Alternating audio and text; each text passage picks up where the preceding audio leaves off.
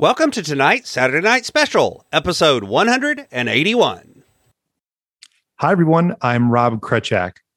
I challenge you to invest in yourself, invest in others, develop your influence, and impact the world by using your time, your talent, and your treasures to live out your calling. Having the ability to find a way to not lose sight of the importance of people is key. And one way to be inspired to do that is to listen to this, the Inspired Stewardship Podcast with my friend, Scott Mater.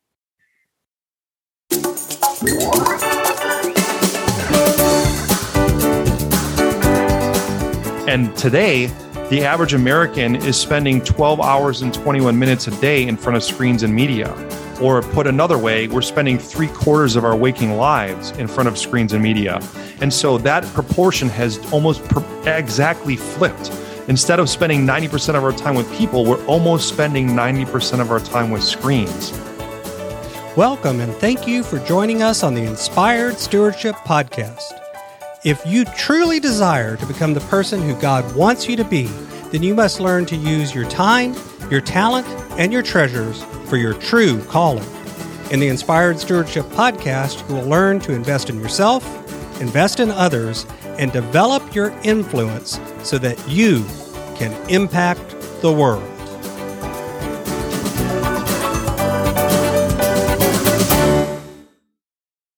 In tonight's Saturday Night Special, I interview Rob Krejcik.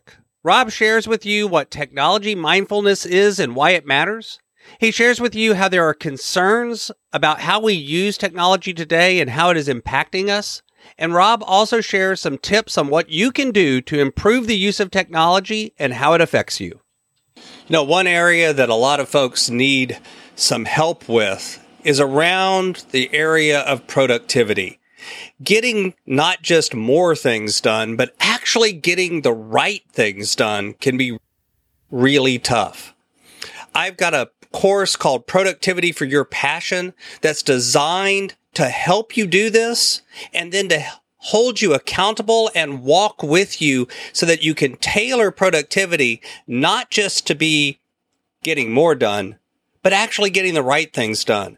What's more, we take the approach of looking at your personality and how you actually look at things in the world and tailor the productivity system to your personality. Because the truth is, a lot of the systems that are out there are written really well for somebody with a particular personality type. But if you have a different approach to things, they just don't work. But there's tools and techniques and approaches that you can take that will work for anyone. And we help you do that in Productivity for Your Passion. Check it out over at inspiredstewardship.com slash launch. Rob Krejcik is a thrill seeker, self-professed nerd, question asker, voracious reader, competitor, keynote speaker, and business builder. When he first got his Wall Street job as a sell-side equity analyst out of college, he thought he'd made it. After buying everything he wanted on his wish list, he realized that he still wasn't happy. He listened to his deep-down desire to help more people by leaving finance to eventually own three Anytime Fitness health clubs and four You Break, I Fix cell phone repair stores. As someone vulnerable to technology's addictive hold from a young age, video games and Facebook in particular, Rob is on a mission to help individuals and companies reduce burnout and get back time to master their careers and lives. He founded Humans First to provide a one-on-one kind coaching experience that analyzes and coaches people's efficiency and energy by paying attention to their mindfulness with technology. Rob thinks there is always something to be learned from everyone, and he lets his curiosity guide his conversations. In his spare time, he likes to do CrossFit, better himself through reading, travel, and spending time with his wife, Nikki. Welcome to the show, Rob. Yeah, thank you, Scott. I'm really grateful to be here. Appreciate the opportunity to chat with you. Absolutely. I'm looking forward to having a little bit of insight and picking your brain a little bit about this. So we mentioned in the intro, I mentioned technology mindfulness is the area you work on. I'm a firm believer in kind of defining terms because I think a lot of times we use words and it's like, oh, everyone knows what that means. No, everybody doesn't know what that means. So what do you mean by technology mindfulness? Yeah. So the way that I define technology mindfulness is being aware of ways that you're using technology so that it serves you instead of you being enslaved to it. Okay. So if that is your definition, how do people do that? What do we look for that makes it clear, first off, that maybe we need to do this because we're a slave to technology? And then what do we, what are some of the things we can do about it? Yeah. So the way that I it is, think about, and obviously you're not this old, you can't think about it, but when forty, when technology came out about forty years ago, we first, when people first got cell phones or pers- first got personal computers at their houses, technology did incredible and amazing things for us. And it still does now, but every single thing technology did back then was a huge leap forward in terms of communication or processing power. And it was all good for humanity, basically. Now we've eclipsed the point where all technology is good. It's not all good for us anymore. And so the goal of my entire company, Humans First, is to educate people and help them be aware of the ways that they might be using technology that doesn't serve them well, so that then they can decide what they want to do with that information and maybe potentially change their behavior. And the thing is, just there's a lot of ways that t- technology is manipulating us or affecting our mind and body, or sometimes both, that we don't even know or we're not even aware of. That, and then we're doing it sometimes minute to minute, right? Like the average person, for instance, checks their email once every six minutes during the day, during their workday. And by the way, when you said that out loud, somebody just went and checked their email. Absolutely. And so what we don't realize is, and what all the data shows is, checking your email stresses you out. So we're literally doing this event where every six minutes we're stressing ourselves out. And so if I just, if every single person that was checking their email in the world, which oh, there's four point two billion people connected to the internet, so it's probably several billion people a day check their email. If every single one of those two couple billion people knew that they were stressing themselves out by checking their email, my thought would be, or my hope would be, maybe they would check their email slightly less or use some other strategies to check their email differently. And that would make a substantial increase and improvement in their life. And they would be much happier. Like that to me is very motivating. And that's why I'm excited to share this information with people. So what are some of the, you, so you mentioned checking email every six minutes. What are some of the top quote symptoms that people have that might trigger the thought that uh, technology mindfulness is something they need to pay more attention to? Yeah, that's a, that's a great question, Scott. And I, and again, like I personally experienced the negative effects of technology. I can just tell a quick story and then answer your question. When I was in high school, I had really bad acne. It was very crippling for me, and it really resulted in low self-esteem for me and made it hard for me to connect with people. But one of the side effects of that was that I actually became addicted to video games. And this was in the mid nineties, before most people even had a cell phone. And I saw the negative effects of technology before most people were even using it. And then at other points in my life, I also became addicted to Facebook, and I excessively used my email. And so I've seen negative fe- effects from technology for me in three different areas of my life. And that's something that I'm, I'm I, I want to prevent other people from going through like I did. But I think for the average person, if they're thinking that they rely too much on technology, or they're using it and they don't want to, or they feel like they have a love-hate relationship with technology, those are, or uh, clearly they're spending way too much time on it. Those to me are some signs that you might want to just start thinking a little bit about how you use it and why you're using it and what and how it's serving you, and maybe make a few changes. But again, that's really up to you, and you have to decide what's best for you. I'm not here to tell you like, here's the seven ways that you should, here's the seven things you should do. I just want to give you the information, and then you decide what you do for yourself, because maybe what serves me well doesn't serve you well, and vice versa. And I don't think I hear you saying that we should destroy all technology and Luddites, throw all the computers in the ocean and that kind of thing either. Is That's not really the message either, right? No. And to be clear, like I'm a nerd. I built my first computer in middle school. I love technology. I, I built my first one when I was twelve. So nice, right there nice. With you. yeah, yeah, yeah, absolutely. So you get it, right? And so the way I describe it is, I'm not anti-technology. I'm pro-humanity. Mm. I'm pro-humanity. And so I do love technology. It does amazing things for us. It makes our lives way better.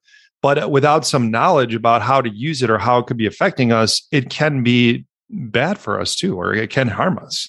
So part of it then is I guess that's the mindfulness word part, right? It's right. about intentionality or using it with mindfulness. That's why that shows up in there. Yeah. And, be, and another word I like to use is being deliberate. I want to be deliberate with my use so that I can get the most out of it while it doesn't, having it negatively impact me the least. So you shared the story, the early story you had of, of video games, Facebook, and email. Why did you get into technology mindfulness?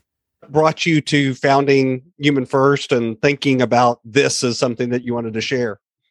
Yeah.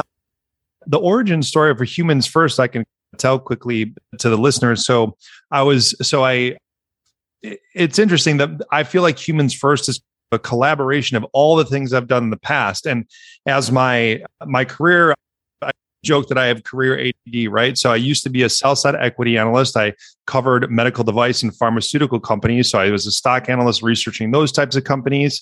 So that helped me with the business the business side of things and the finance side. But then I also really love health and fitness. And so I owned three Anytime Fitness health clubs. And then I also own four You Break, I Fix cell phone repair stores. So you look at my career and you say, it's crazy. I did slash finance, then health and fitness, and then technology. And Humans First really combines all three of those.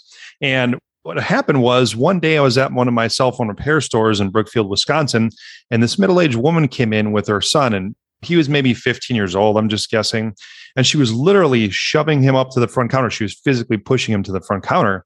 And she said, "Hey, Tyler, you need to tell this man what you did to your phone." And the kid had broken his phone. And I felt terrible for him because he looked at me and he could barely stammer out a sentence. He could barely have a conversation with me about how he had broken his phone.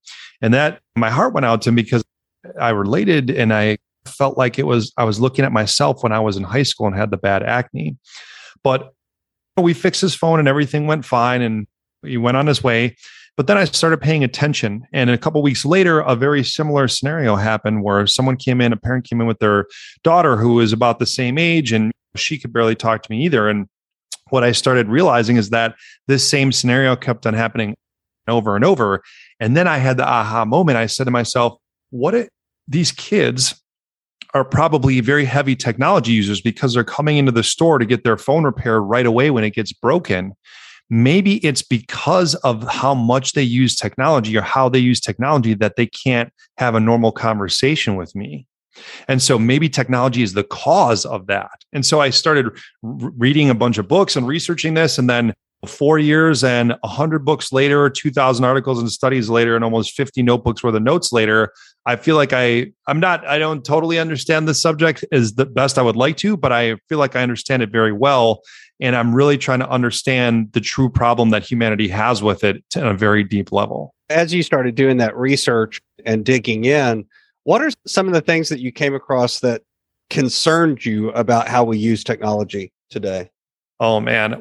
Here's the way I would... Dis- and don't give us all one hundred books and two thousand articles. yeah, yeah.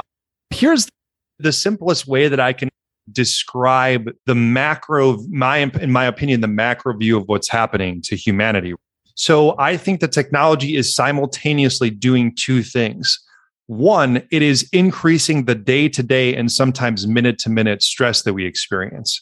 While two, on the other hand, it is degrading our ability to deal with that stress because it is diminishing our social support systems and communities and relationships. And those are incredibly critical for us to be able to tolerate stress. So more stress, less perceived social support, both of those uh, both of those phenomena are acting on the same equation and they're both going in the wrong direction. And that is why I believe we have this mental health crisis, way more stress all the time and way less ability to deal with it. And it's all, and the root cause is how and how much we use technology.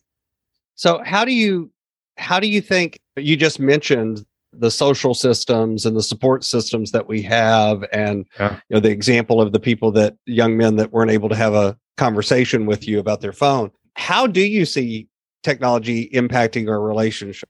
So a couple of the most staggering statistics that I heard in my research are the following. And I almost, some of these I didn't believe. I like had to double check and triple check the sources because it seemed like, like a clickbait article, right? But uh, This, the first one is the average American hasn't made a friend in the last five years, which to me is really sad. How is that even possible that in America, where we have three hundred fifty million people, the average person hasn't made a friend in a half a decade? That to me is really sad. But one of the other ones was this. In twenty twenty, the most Googled fear was a fear of other people. The very thing that makes us most human, connecting with other people, is now the thing that we fear the most. And I get that was because of COVID, but the point is that regardless of what it was from, we still now fear the thing that makes us most human. And if you think about humans fifty thousand years ago when we were cavemen and cavewomen, life consisted of three things: hunting, gathering, and socializing. And social scientists estimate that when we were cavemen, we spent about ninety percent of our time socializing with other humans. And today, the average American is spending twelve hours and twenty-one minutes a day in front of screens and media. Or put another way, we're spending three quarters of our waking lives in front of screens and media.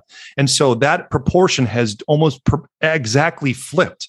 Instead of spending ninety percent of our time with people, we're almost spending ninety percent of our time with screens. And I don't think that's a, that's clearly we can't be having relationships if we're spending time with screens. They're not, and I'm not saying they're totally mutually exclusive, but for the most part, they are. You're not on your cell phone with your best, your five best friends, and you're all staring at the same cell phone. You're on your cell phone looking at it by yourself. Mm-hmm. And well, that, yeah. You know, but we're talking on screens right now. Totally. As, so what about when technology does help a connection? Is, does it work at all, or is it completely, you know, useless? Great question, Scott. And here's the way I would say it's a, I view all technology like it's a tool, right? It's a tool to facilitate things. Just like if I have a hatchet and I can use it to chop down a tree and start a fire to save my life in a very cold environment, I can also use a ch- hatchet to chop off someone's head and kill them. And technology can be used in a good way for social things or in a bad way. But here's something that I want to share with the listeners that I don't think anyone is not, it's not on people's radar. I'll tell a quick story about my grandma. My grandma and I were, we chatted on the phone a bunch during the pandemic. I would call her every couple months because she is eighty-five years old. And I just wanted to check in with her and see how everything was going.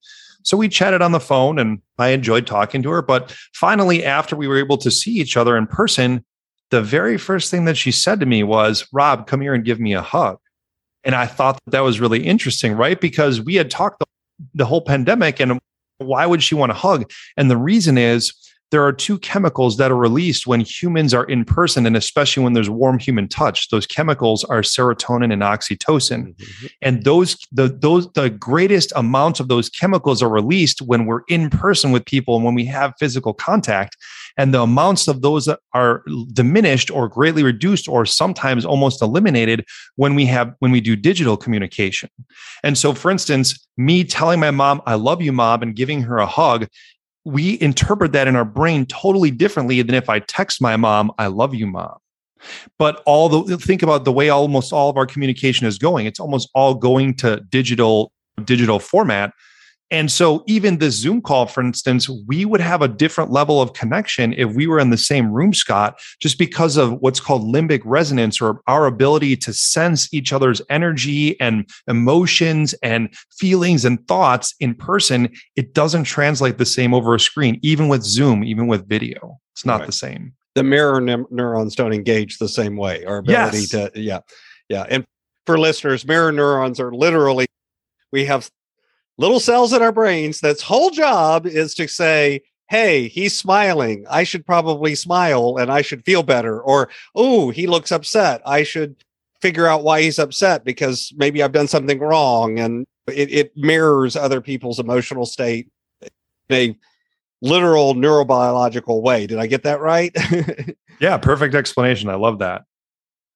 And it, it's also why sometimes, to go back to that, you've I think every listener's probably had that experience of having a conversation with somebody and going, "Something's wrong, and I have no idea what's wrong or why. I just know something's wrong.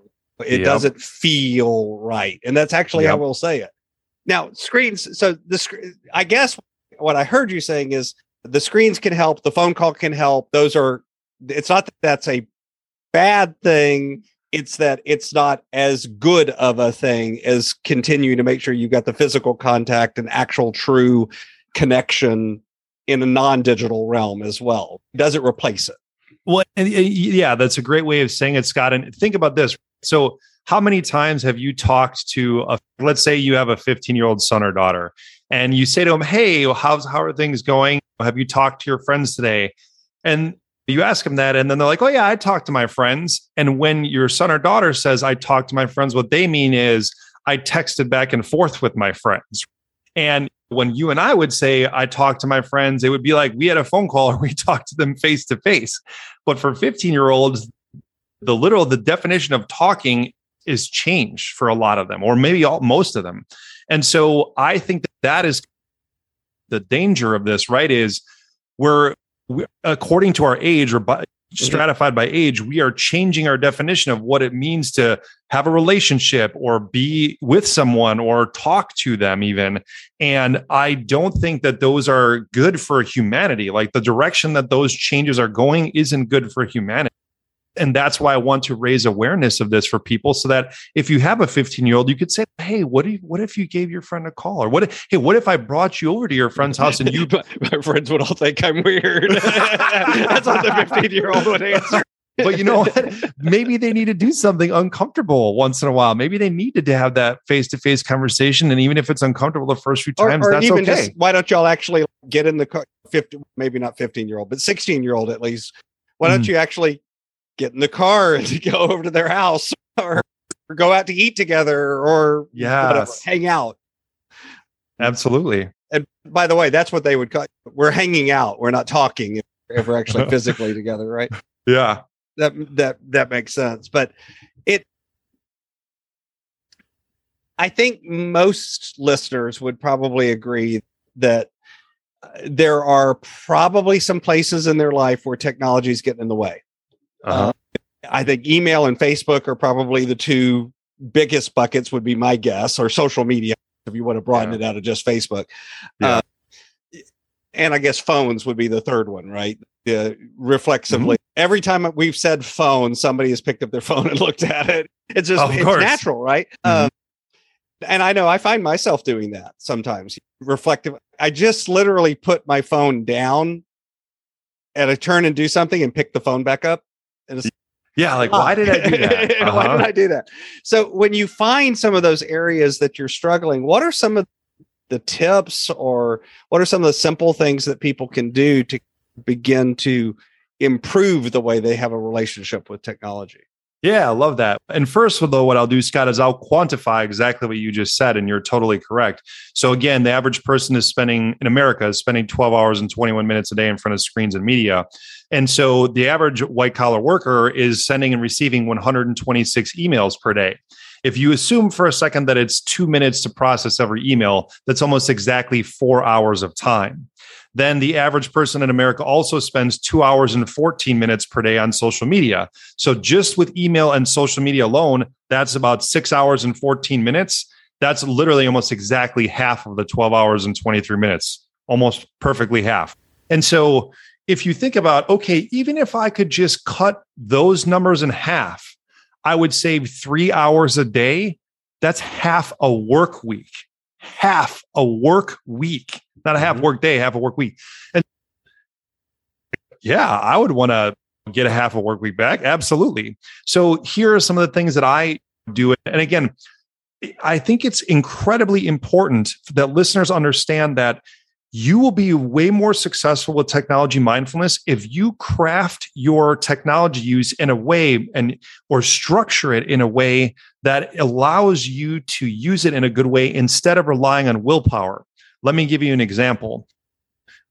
When I was addicted to Facebook, I realized this because I was checking Facebook at red lights and in elevators and filling every twenty-second segment of my day with Facebook. And I'm like, this is crazy. What am I doing on my phone all the time? And so I would just say to myself, okay, I'm going to, I realize I'm doing this. I'm going to just try not to use Facebook a lot.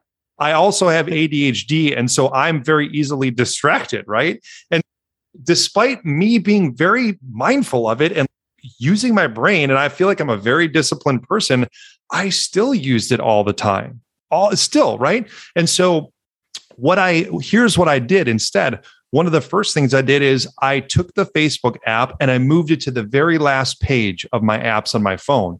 Now there's a little bit more tension or friction in order for me to use Facebook. And that for sure reduced my use quite a bit. But then the next thing I did as a second step was I completely deleted it off my phone. But what I told myself is I'm still going to allow myself to use Facebook, but I have to use it from a laptop or a computer.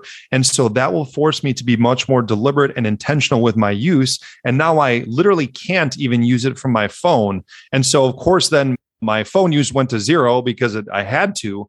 And then what I realized is I don't really miss it or use it that much on the computer. And so I got myself away from it that way. But notice that even though I was aware of it and very mindful of it, when I had it on my phone, there was still no resisting it because it's mm-hmm. so addictive. It is so easy to use that I structured my technology use in a way that was much more conducive that to serving me well.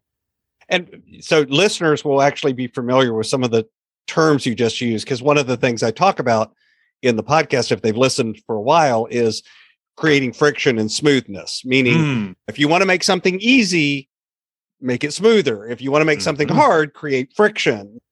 That's a great example of you were creating friction around something that you no longer wanted to do. Mm-hmm.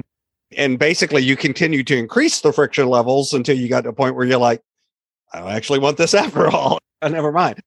Absolutely. And you can do the same thing the other direction, making things smoother too. If there is some getting outside or taking a walk, that make it easier for you to take a walk, get, get your clothes out ahead of time, plan the route, do all of these things. Yeah.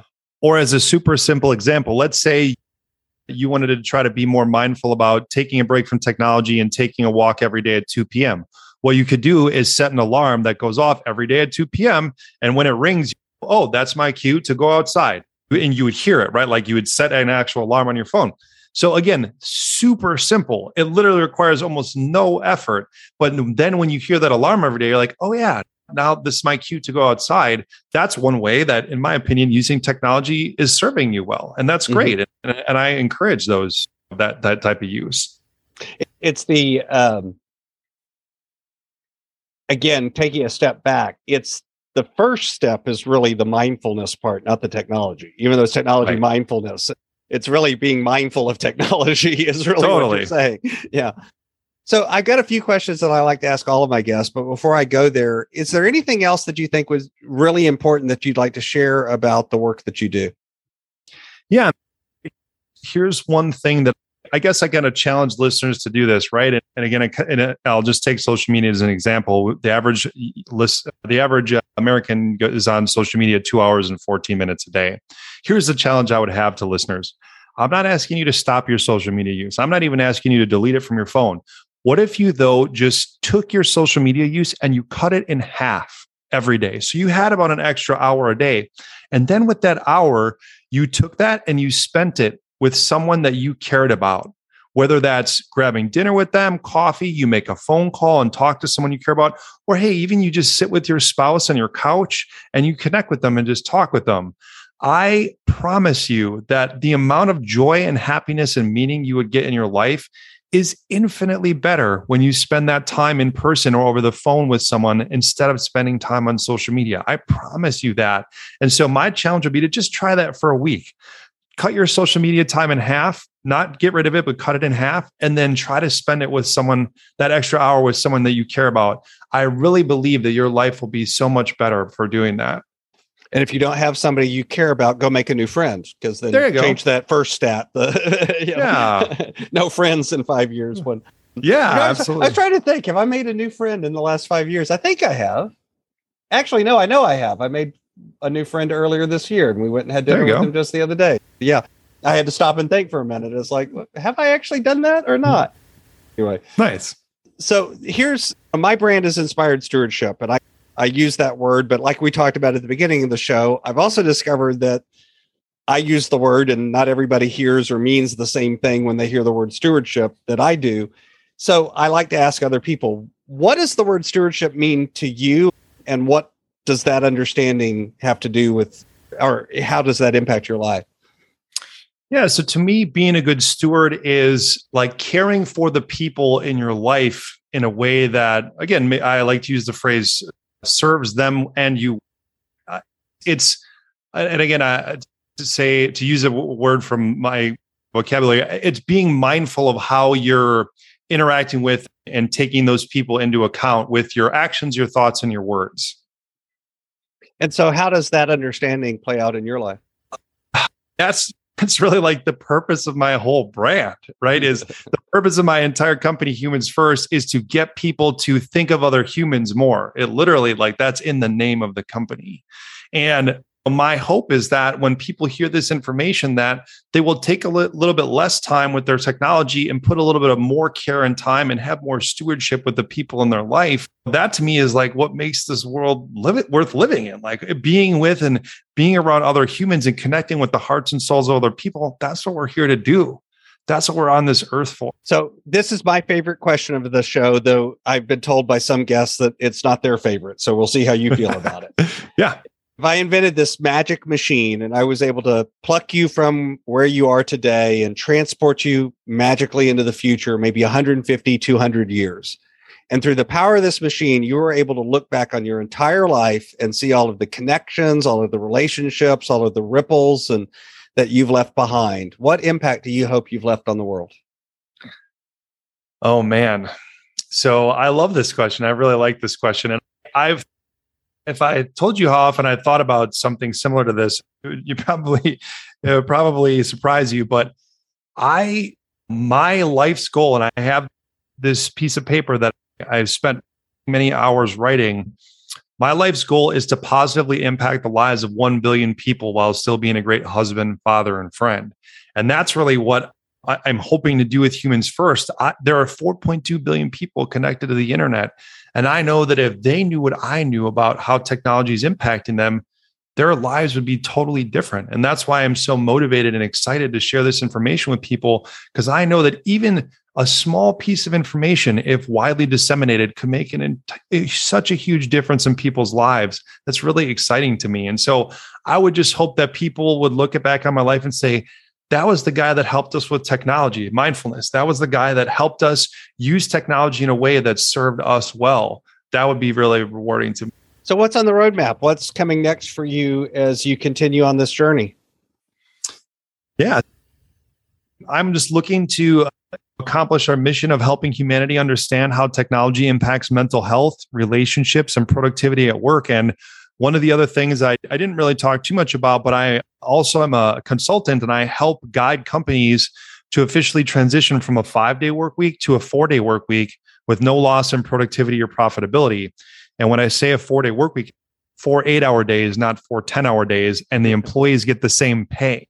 And the way that I use that, or I, the way that I do that is through technology mindfulness and helping people use technology differently. And that's what's in my immediate future, is helping more companies to do that, because I feel like the four-day work week is something where in ten years, it's going to be the standard. It's not going to be the, it's not going to be the outlier or the unusual thing like remote work was ten years ago. And obviously COVID accelerated that trend incredibly. I really view the four-day work week as something that in ten years is going to be on the forefront of everyone's mind. Hmm. You can find out all about Rob over on his website at humans first dot u s. Of course, I'll have a link to that over in the show notes as well. Rob, is there anything else you'd like to share with the listener? Yeah, Scott, absolutely. One thing that I wanted to do is offer a free thirty-minute consultation with me about technology mindfulness. So all that your listeners would need to do to redeem that free call is to email me. You can email me at rob, R O B, at humans first dot u s. If you just put in the subject line that I listened to the Inspired Stewardship podcast and wanted to redeem that thirty-minute consultation, you can email me again at rob at humans first dot u s, and then I'm happy to connect with you and see how I could help you with your technology mindfulness. Awesome. I'll make sure I add that to the show notes as well so that folks can find the email there, and we'll make sure that folks do that. That sounds like an awesome opportunity, and thank you so much for sharing that. Thank you, Scott. Really appreciate being on the podcast today.